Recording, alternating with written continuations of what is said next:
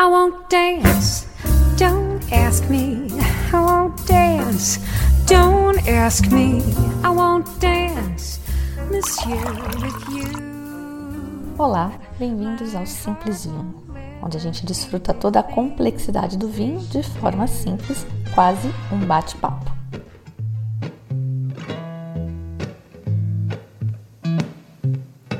Never know how much I love you. Never know how much I care. When you put your arms around me, I get a fever that's so hard to bear. You give me fever. When you kiss me, fever when you hold me tight. Fever in the morning, fever all through the night. Programa de hoje traz mais desenvolvimentos da história do vinho na Califórnia e introduz alguns novos personagens, todos marcantes para a evolução dos vinhos produzidos na região e que culminou com o conhecido resultado surpreendente no julgamento de Paris.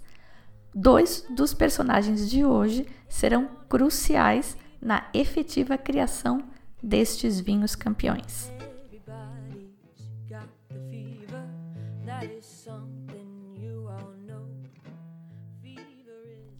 No programa passado, a gente fez uma breve retrospectiva da história da produção de vinho nos Estados Unidos, os altos e baixos pelos quais eles passaram, a crise de 1929, o grande terremoto e, o pior deles, a lei seca, a Prohibition. Principalmente porque ela mudou o gosto do consumidor de vinho, que durante os anos secos fazia o seu próprio vinho em casa e era aquela beleza. Essa mudança no gosto e no hábito do consumidor teve uma outra consequência nefasta para a qualidade do vinho produzido por lá: a devastação dos parreirais. Teve quem replantou com a famosa Alicante Boucher, que é vigorosa, rende muito e ela é tintoreira. Quer dizer que a polpa dela, ao contrário da maioria das uvas, é tinta também, é escura. E teve quem desistiu de uva de vez mesmo e plantou outra fruta ou nem plantou nada, muita gente quebrou. O povo naquela época pós-prohibition consumia o jug wine, que eu estou chamando aqui de vinho de garrafão. E quem queria vinho fino ia buscar na França. A gente terminou o último programa quando eu ia começar a falar de um diferencial deles, da história deles. Eles investiram em pesquisa. E lá na Califórnia tem um dos maiores centros de pesquisa do mundo, a UC Davis. O instituto foi criado, na verdade, em 1880, mas não tinha tido um investimento sério, inclusive foi fechado durante a Lei Seca e só retomou atividade em 1935. A gente vai então conhecer hoje alguns personagens que foram importantes nesta história toda desses vinhos que venceram o julgamento de Paris. Vamos lá. A pesquisa provavelmente mais importante na Davis foi feita pelos professores Albert Winkler e Maynard Amerine. Em 1930, eles começaram a tentar determinar quais variedades de uva se davam melhor na Califórnia e publicaram seus estudos em 1944. Eles determinaram, por exemplo, que a área de Yountville, no Napa, era similar a Bordeaux e, portanto, seria uma boa área para Cabernet Sauvignon. Já a área de Russian River Valley, em Sonoma, é mais fria e seria mais parecida com a Côte d'Or, na Borgonha, e, portanto, mais apropriada ao cultivo de Chardonnay e Pinot Noir. Os professores foram taxativos ao afirmar que a popular Alicante Boucher atingia níveis de qualidade muito pobre em todas as cinco regiões que o estudo mapeou. Já a Cabernet Sauvignon, segundo o estudo dos professores, seria a variedade ideal para o norte da Califórnia, podendo produzir ali vinhos de muito boa qualidade. Essas conclusões, claro, não foram alcançadas só com teoria. Os professores provavam cerca de 40 vinhos por dia durante o estudo. Os produtores da Califórnia daquela época, ali do final dos anos 40, eles sabiam que os vinhos deles eram inferiores aos europeus, que eles costumavam beber até para ter comparação. Mas eles não entendiam do negócio deles, eles não sabiam por que, que os vinhos eram tinham menos qualidade. Então, eles estudaram atentamente todo o material que a universidade estava produzindo naquela época. E não só estudaram, não ficaram só na teoria, eles agiram. Então, produtores que até o momento plantavam variedades de uva aleatoriamente começaram a arrancar tudo e replantar com as variedades recomendadas pelo estudo dos professores. E eles também puderam frequentar alguns cursos que foram fornecidos pela universidade e gradualmente a qualidade das uvas começou a melhorar. Aí veio a Segunda Guerra Mundial e cortou o suprimento do vinho europeu para os Estados Unidos e abriu inesperadamente todo o mercado da costa leste, que é onde estava a classe mais rica e sofisticada, para os produtores californianos. O perfil do produtor de vinho após a lei seca também mudou. No século XIX, eles eram, na maioria, descendentes de alemães e franceses, como Jacob Beringer e o Charles Carp. Mas depois que a lei seca foi banida, uma nova onda de imigrantes chegou, vinda mais do sul da Europa. As famílias italianas, então, tomaram a liderança da produção de vinho na Califórnia e, dentre eles, os de maior destaque foram os Martinis, os Mondavis, os Petris e os mais poderosos, os Galo, que se estabeleceram em Modesto, umas 120 milhas ao sul do Vale do Napa. Entre os anos 1950 e 1960, mais de 75% de todo o vinho produzido no Napa Sonoma e no Mendocino, na Califórnia, era vendido para Galo e comercializado por eles com o nome deles. O grande sucesso nos anos 1950 era um tal de Thunderbird, produzido pela Galo. Segundo o livro, tratava-se de uma mistura de limonada com porto horrivelmente doce, cuja principal qualidade era deixar o povo louquinho, meio alto, barato e rápido. Mas apesar desse Thunderbird e por eles serem mais conhecidos pelos vinhos de garrafão, os galos investiam pesado em tecnologia e desenvolvimento. O maior laboratório de pesquisa fora da UC Davis era deles. Eles, claro, também investiam em equipamentos, inclusive fizeram a primeira unidade de produção de garrafas em 1958. Apesar de todos esses estudos e dessa busca por qualidade, a grande verdade é que todos os produtores no pós-prohibition dependiam financeiramente do vinho de garrafão, do jug wine. Mas, bravamente, eles ainda produziam uma pequena quantidade de ótimos vinhos finos. O grande drama é que não tinha praticamente nenhum mercado para esses vinhos finos de qualidade, Poucos americanos estavam buscando vinhos finos e aqueles que buscavam bebiam vinho europeu, na maioria francês. A fatia de mercado desses produtos finos produzidos nos Estados Unidos, na Califórnia, era inferior a 1% nos anos 1950. O mais prestigiado desses pequenos e heróicos produtores no Napa Valley era o Beaulieu Vineyard. O proprietário e produtor, chamado George Latour, gostava da terra e do clima na Califórnia, mas todo o resto era francês. A filha, Helene, estudou na França e casou com um francês do vinho. O pessoal era ou francês ou treinado na França. E o próprio Latour ia para a França direto. Em 1938, o enólogo da Beaulieu, que claro era francês, se aposentou. Então o Latour pegou o genro e foi para Paris para contratar um novo enólogo francês, obviamente. Dentre as pessoas com quem eles se consultaram, estava um professor do Instituto Pasteur chamado Paul Marcet. Esse professor disse que ele tinha vários bons alunos franceses, mas que ele não acreditava que um francês fosse se adaptar a um lugar novo e diferente como a Califórnia. Mas que ele tinha um estudante russo que tinha morado em vários países e tinha sido treinado na França que ele achava que seria uma melhor escolha. Então, presta atenção que eu estou introduzindo para vocês o primeiro de um dos grandes personagens da nossa história, André Tchelistchev. Nascido em 24 de novembro de 1901 em Moscou e com ascendência alemã. Durante a Revolução Russa, a família do Tchelistchev ficou do lado errado. Eles se aliaram aos brancos que combateram na guerra civil contra os vermelhos, os comunistas do Lenin. E depois que os comunistas venceram, a família do Tchelistchev teve que vazar e ficou meio vagando pela Europa. Ele primeiro estudou enologia em Tokaj, na Hungria, e depois trabalhou nos reinos da Sérvia, Croácia e Eslovênia, que mais tarde virariam a Iugoslávia e depois voltariam a ser a Sérvia, a Croácia e a Eslovênia. Em 1931, ele se mudou para a França para aprofundar os estudos em vinho e foi parar no Instituto Pasteur de Agronomia e Enologia, onde ele impressionou o professor Marcet.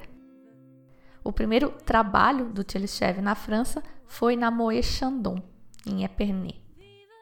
Bom, diante da forte recomendação do professor Marcet, os Delatour entrevistaram o Tchelistchev e acabaram contratando o diminuto Tchelistchev, é como o livro descreve, diz que ele tinha só 4 pés e 11 polegadas. O que eu calculei não chega a um metro e meio, é 1,49m. Era baixinho mesmo. O Delatour gostou especialmente do fato de o Tchelistchev ser um bioquímico e esperava que ele pudesse ajudar com um problema que eles estavam tendo, um problema recorrente que eles estavam tendo de vinho estragado por contaminação. O Delatour tinha preparado o Tchelistchev para o cenário, para as limitações da produção de vinho na Califórnia e na própria propriedade dele, né, o Beaulieu, escreve Beaulieu, mas nada tinha preparado o Tchelistchev para o cenário que ele encontrou quando chegou lá em setembro de 1938. Os equipamentos eram antiquados, o vinhedo estava caído e o Tchelistchev tinha aprendido sobre a importância de limpeza ao redor de um produto vivo, como é o caso do vinho. Então, foi um choque para ele quando ele achou um rato boiando no tanque de Sauvignon Blanc. Bom, o Delatour faleceu dois anos depois da chegada do Tchelistchev e ele continuou trabalhando lá, mas lidando com a viúva, que não estava muito interessada em investir em renovação. Apesar disso, o Tchelistchev conseguiu melhorar bastante a qualidade dos vinhos. Em 1941, que foi o ano que o Delatour faleceu, eles conseguiram colocar no mercado o vinho premium deles, que era a safra 1936, um Cabernet Sauvignon, o George Delatour Private Reserve, pelo preço que era alto na época de 1 dólar e 50 a garrafa. E embora o vinho tenha vendido pouco, tenha sido modesta a venda, pelas três décadas seguintes, este vinho foi considerado um marco na enologia californiana. Em 1945, o Luiz M. Martini, fundador da vinícola Luiz M. Martini, organizou o Napa Valley Vintners Group. Com apenas sete membros, eles se encontravam todo mês para almoço no Miramonte Hotel, em Santa Helena, e lá eles almoçavam, um almoço que durava três a quatro horas, e tomavam muitas garrafas de vinho. Em um clima de cooperação raramente visto em outros campos de negócio, os principais produtores do Vale do Napa prontamente trocavam informações e se ajudavam. Eles competiam nos mercados, nas prateleiras, mas ali em casa eles eram aliados. Eles trocavam experiências em vinificação, tanto as boas quanto as ruins, e estavam sempre prontos a dar uma mão uns para os outros, fosse ajudando a prensar as uvas, oferecendo um lugar para estocar vinho. Durante a colheita de 1950, o Peter Mondave era o enólogo na vinícola Charles Krug. E no caminho de volta para casa, ele costumava parar no rival, o Vinhedos Beaulieu, para uns momentos de salame, snacks e cabernet com o enólogo de lá, que na época era o Joe Heights. Durante essas conversas, eles discutiam problemas que eles eventualmente estavam tendo com a colheita, com os experimentos de vinificação e etc. O Robert Mondavi escreveu mais tarde na sua autobiografia chamada Harvests of Joy que todos eles entendiam na época que quanto mais o vale como um todo prosperasse, melhor ia ser para cada um deles. No início dos anos 1960, o ritmo dessa mudança estava ganhando momento, alimentada pelas pesquisas vindo da UC Davis e por esse fluxo de informações e trocas entre os produtores de uva e os vinicultores. Uma revolução estava começando e o seu marco zero ficava em Hensel, em Sonoma County. A Hensel era uma pequena vinícola, na verdade um hobby do James Zellerbach que era também o chairman da Crown Zellerbach, que era a segunda maior companhia de papel do mundo naquela época. O Zellerbach era também membro da Confrérie des Chevaliers du Vin, que era uma organização que celebrava o vinho da Borgonha, uma região pela qual ele tinha uma particular afeição. Os seus preferidos entre os tintos eram o Romagné Conti e entre os brancos o Merceau, respectivamente um Pinot Noir e um Chardonnay da Borgonha. Não qualquer Pinot Noir ou Chardonnay, a gente bem sabe. E esse gosto refinado ele desenvolveu enquanto ele trabalhou no Plano Marshall, que reconstruiu a Europa depois da Segunda Guerra Mundial. Muito bem, o Zellenbach e a esposa chamada Hannah tinham uma propriedade de fim de semana em Sonoma chamada Hansel. E esse nome é uma combinação da primeira parte do primeiro nome dela e do sobrenome dele. Quando ele retornou da Europa, o Zellerbach teve essa ideia de tentar fazer lá na Califórnia uma reprodução dos seus vinhos franceses favoritos. Ele inclusive contratou um arquiteto para fazer a, a vinícola, né, o prédio da vinícola, no estilo da Clos de Vougeot, na Borgonha, onde o grupo do Testivan se reunia e fazia os seus banquetes.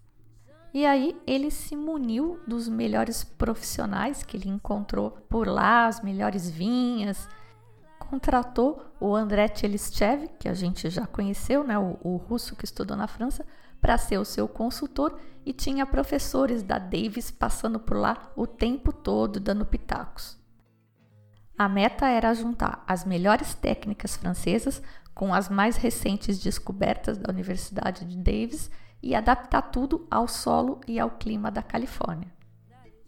Então, os clones de Pinot Noir que ele plantou vieram da Borgonha, a levedura que eles usaram para fermentar o vinho veio da Borgonha e ele insistiu em, seguindo as diretivas do Instituto Louis Pasteur, na França, usar pequenas barricas de carvalho francês do bosque de Limousin, que é um dos mais famosos, mais prestigiados para carvalho, ao invés de usar os barricas de carvalho americana que o pessoal usava por lá. Os professores da UC Davis também adoraram porque a vinícola acabou virando meio que um laboratório para eles. Então, por exemplo, eles vinham há tempos tentando convencer os produtores a controlar a temperatura de fermentação dos tanques para preservar os aromas dos vinhos. A Califórnia é razoavelmente mais quente que a Borgonha na época aí da colheita e da fermentação, então a ideia era desenvolver alguma coisa que permitisse que a fermentação ocorresse mais ou menos na mesma temperatura em que ela ocorreria na Borgonha. Para isso eles tiveram que dar uma de MacGyver lá, o Tchelischev com o professor da UC Davis desenharam tanques com paredes duplas com circulação de água refrigerada por dentro para manter a temperatura. Eles não dizem no livro, mas aparentemente isso foi uma invenção daquela época. Hoje é super comum a gente ver as luvas de refrigeração nos tanques de fermentação. Outra coisa que os pesquisadores da Davis já tinham notado é que o vinho branco estava meio que tendo contato demais com o oxigênio, que eles precisavam diminuir esse contato. A oxidação excessiva faz também o vinho perder aromas e ficar meio amarelado, né, o, o vinho branco. Aí os MacGyvers da Hansel conseguiram dar um jeito nisso, colocando uma camada de nitrogênio e isolando o contato do vinho com o oxigênio. A maior inovação na Hensel, no entanto, foi a introdução da fermentação malolática controlada. A fermentação malolática, só relembrando, é aquela que converte o ácido málico, que é um ácido mais azedo, mais duro, em ácido lático, um ácido mais agradável ao paladar e torna o vinho então mais agradável. Na Borgonha, ela ocorre naturalmente em todos os Pinot Noirs e na maioria dos Chardonnays, enquanto o vinho envelhece nos barris aí durante o inverno, depois que acontece a fermentação alcoólica. Nos vinhos da Califórnia dos anos 1950, a fermentação malolática acontecia aleatoriamente e espontaneamente isso quando acontecia. Às vezes ela acontecia depois que o vinho tinha sido engarrafado e dava uma certa efervescência nas garrafas e podia até fazer com que elas explodissem. O professor John Ingraham, da UC Davis, primeiro isolou algumas bactérias do ácido lático.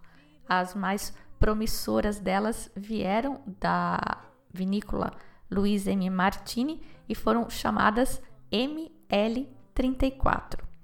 Essas bactérias foram então intencionalmente adicionadas no Hensel Pinot Noir 1959 e acredita-se que esse tenha sido o primeiro vinho da história com fermentação malolática deliberadamente induzida. Infelizmente, o Zellerbach não teve a oportunidade de ver o impacto que ele causou com a sua vinícola experimental na qualidade do vinho americano. Ele faleceu depois de uma breve doença aí, em 1963 em São Francisco. A sua esposa nunca tinha tido muito interesse na vinícola e acabou vendendo tudo, inclusive nem chegou a produzir a safra de 1963.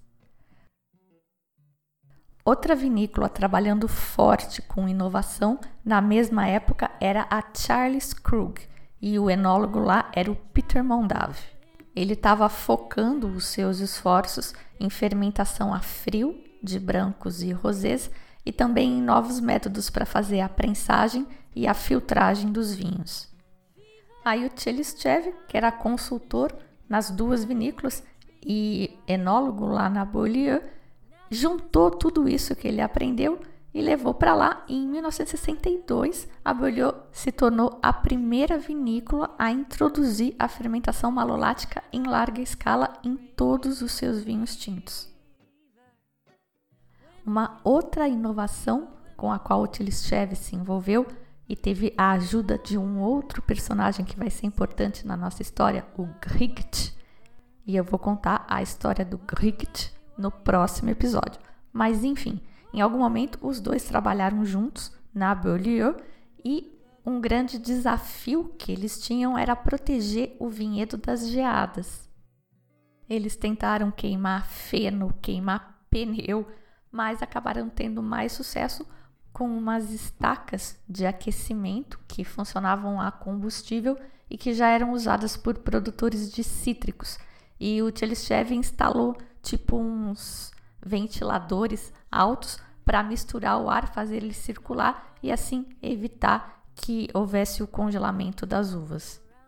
E finalmente, uma outra invenção aí de destaque foi a introdução de uma filtragem no final do vinho, logo antes de engarrafar, e que capturava pequenas bactérias ou partículas que de outra forma iam para as garrafas, acabavam indo para as garrafas e podiam estragar o vinho. E o Tchelistchev e o Gricht resolveram focar nisso depois de perderem 10 mil garrafas de vinho rosé que estragou por causa dessas bactérias aí que não foram filtradas.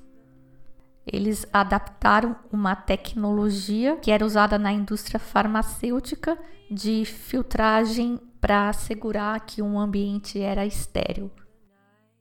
A Galo, que é aquela super grande vinícola que, que eu comentei, já tinha tentado fazer alguma coisa nesse sentido, mas desistiu do experimento e olha só que mundo pequeno.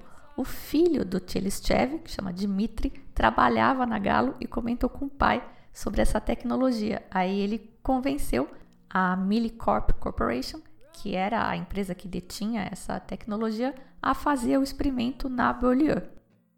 Os técnicos da Millicorp passaram várias semanas em 1962 trabalhando com o Grigsch para instalar esse sistema de dupla filtragem e finalmente isso funcionou e acabou sendo adotado por muitas outras vinícolas no vale. Em 1964, o professor Maynard Amerini, que foi um dos que começou essa história toda, né, professor lá, lá da UC Davis, ele foi convidado para falar num simpósio em Bordeaux sobre o vinho californiano. E aí, sabendo que o Tilistchev acompanhava regularmente os papers e revistas técnicas que circulavam na França, foi lá e pediu para ele, falou: "Meu, o que que eu vou falar para os franceses?" E o Tilistchev falou: "Fala da fermentação malolática controlada, eles não, não sabem disso, eles não fazem isso."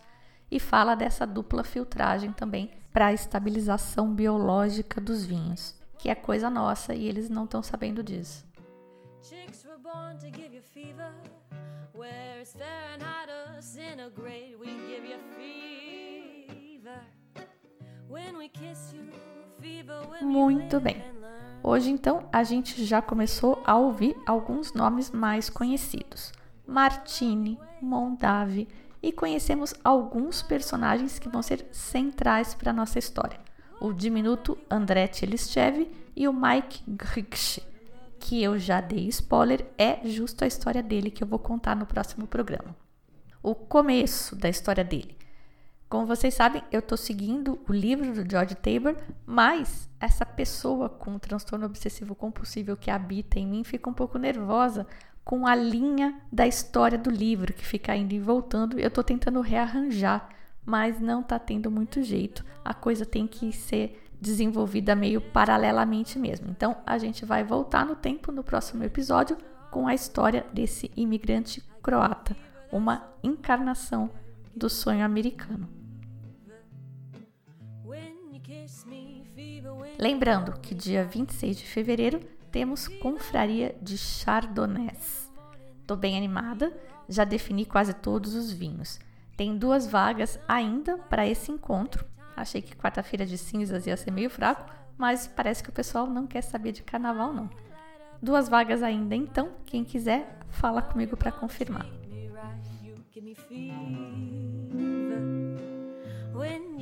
Música de hoje, Fever, super antiga, de 1956, mesma época da nossa história.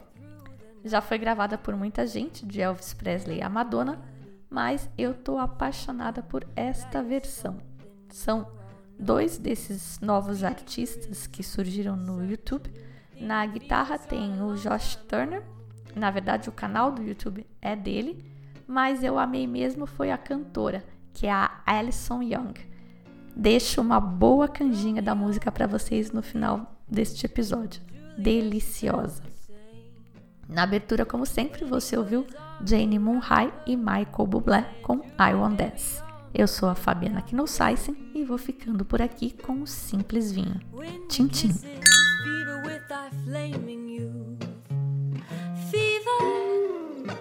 I'm on fire, fever, yeah, I burn for soup.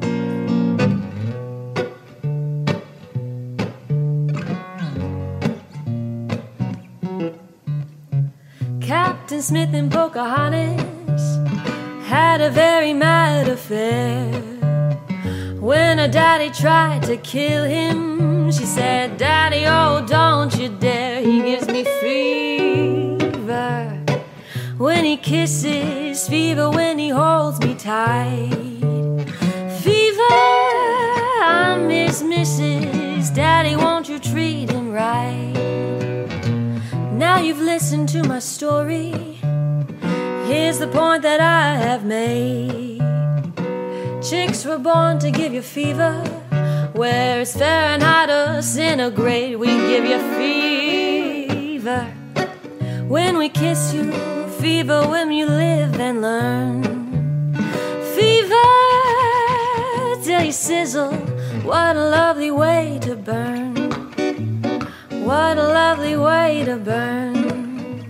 What a lovely way to burn.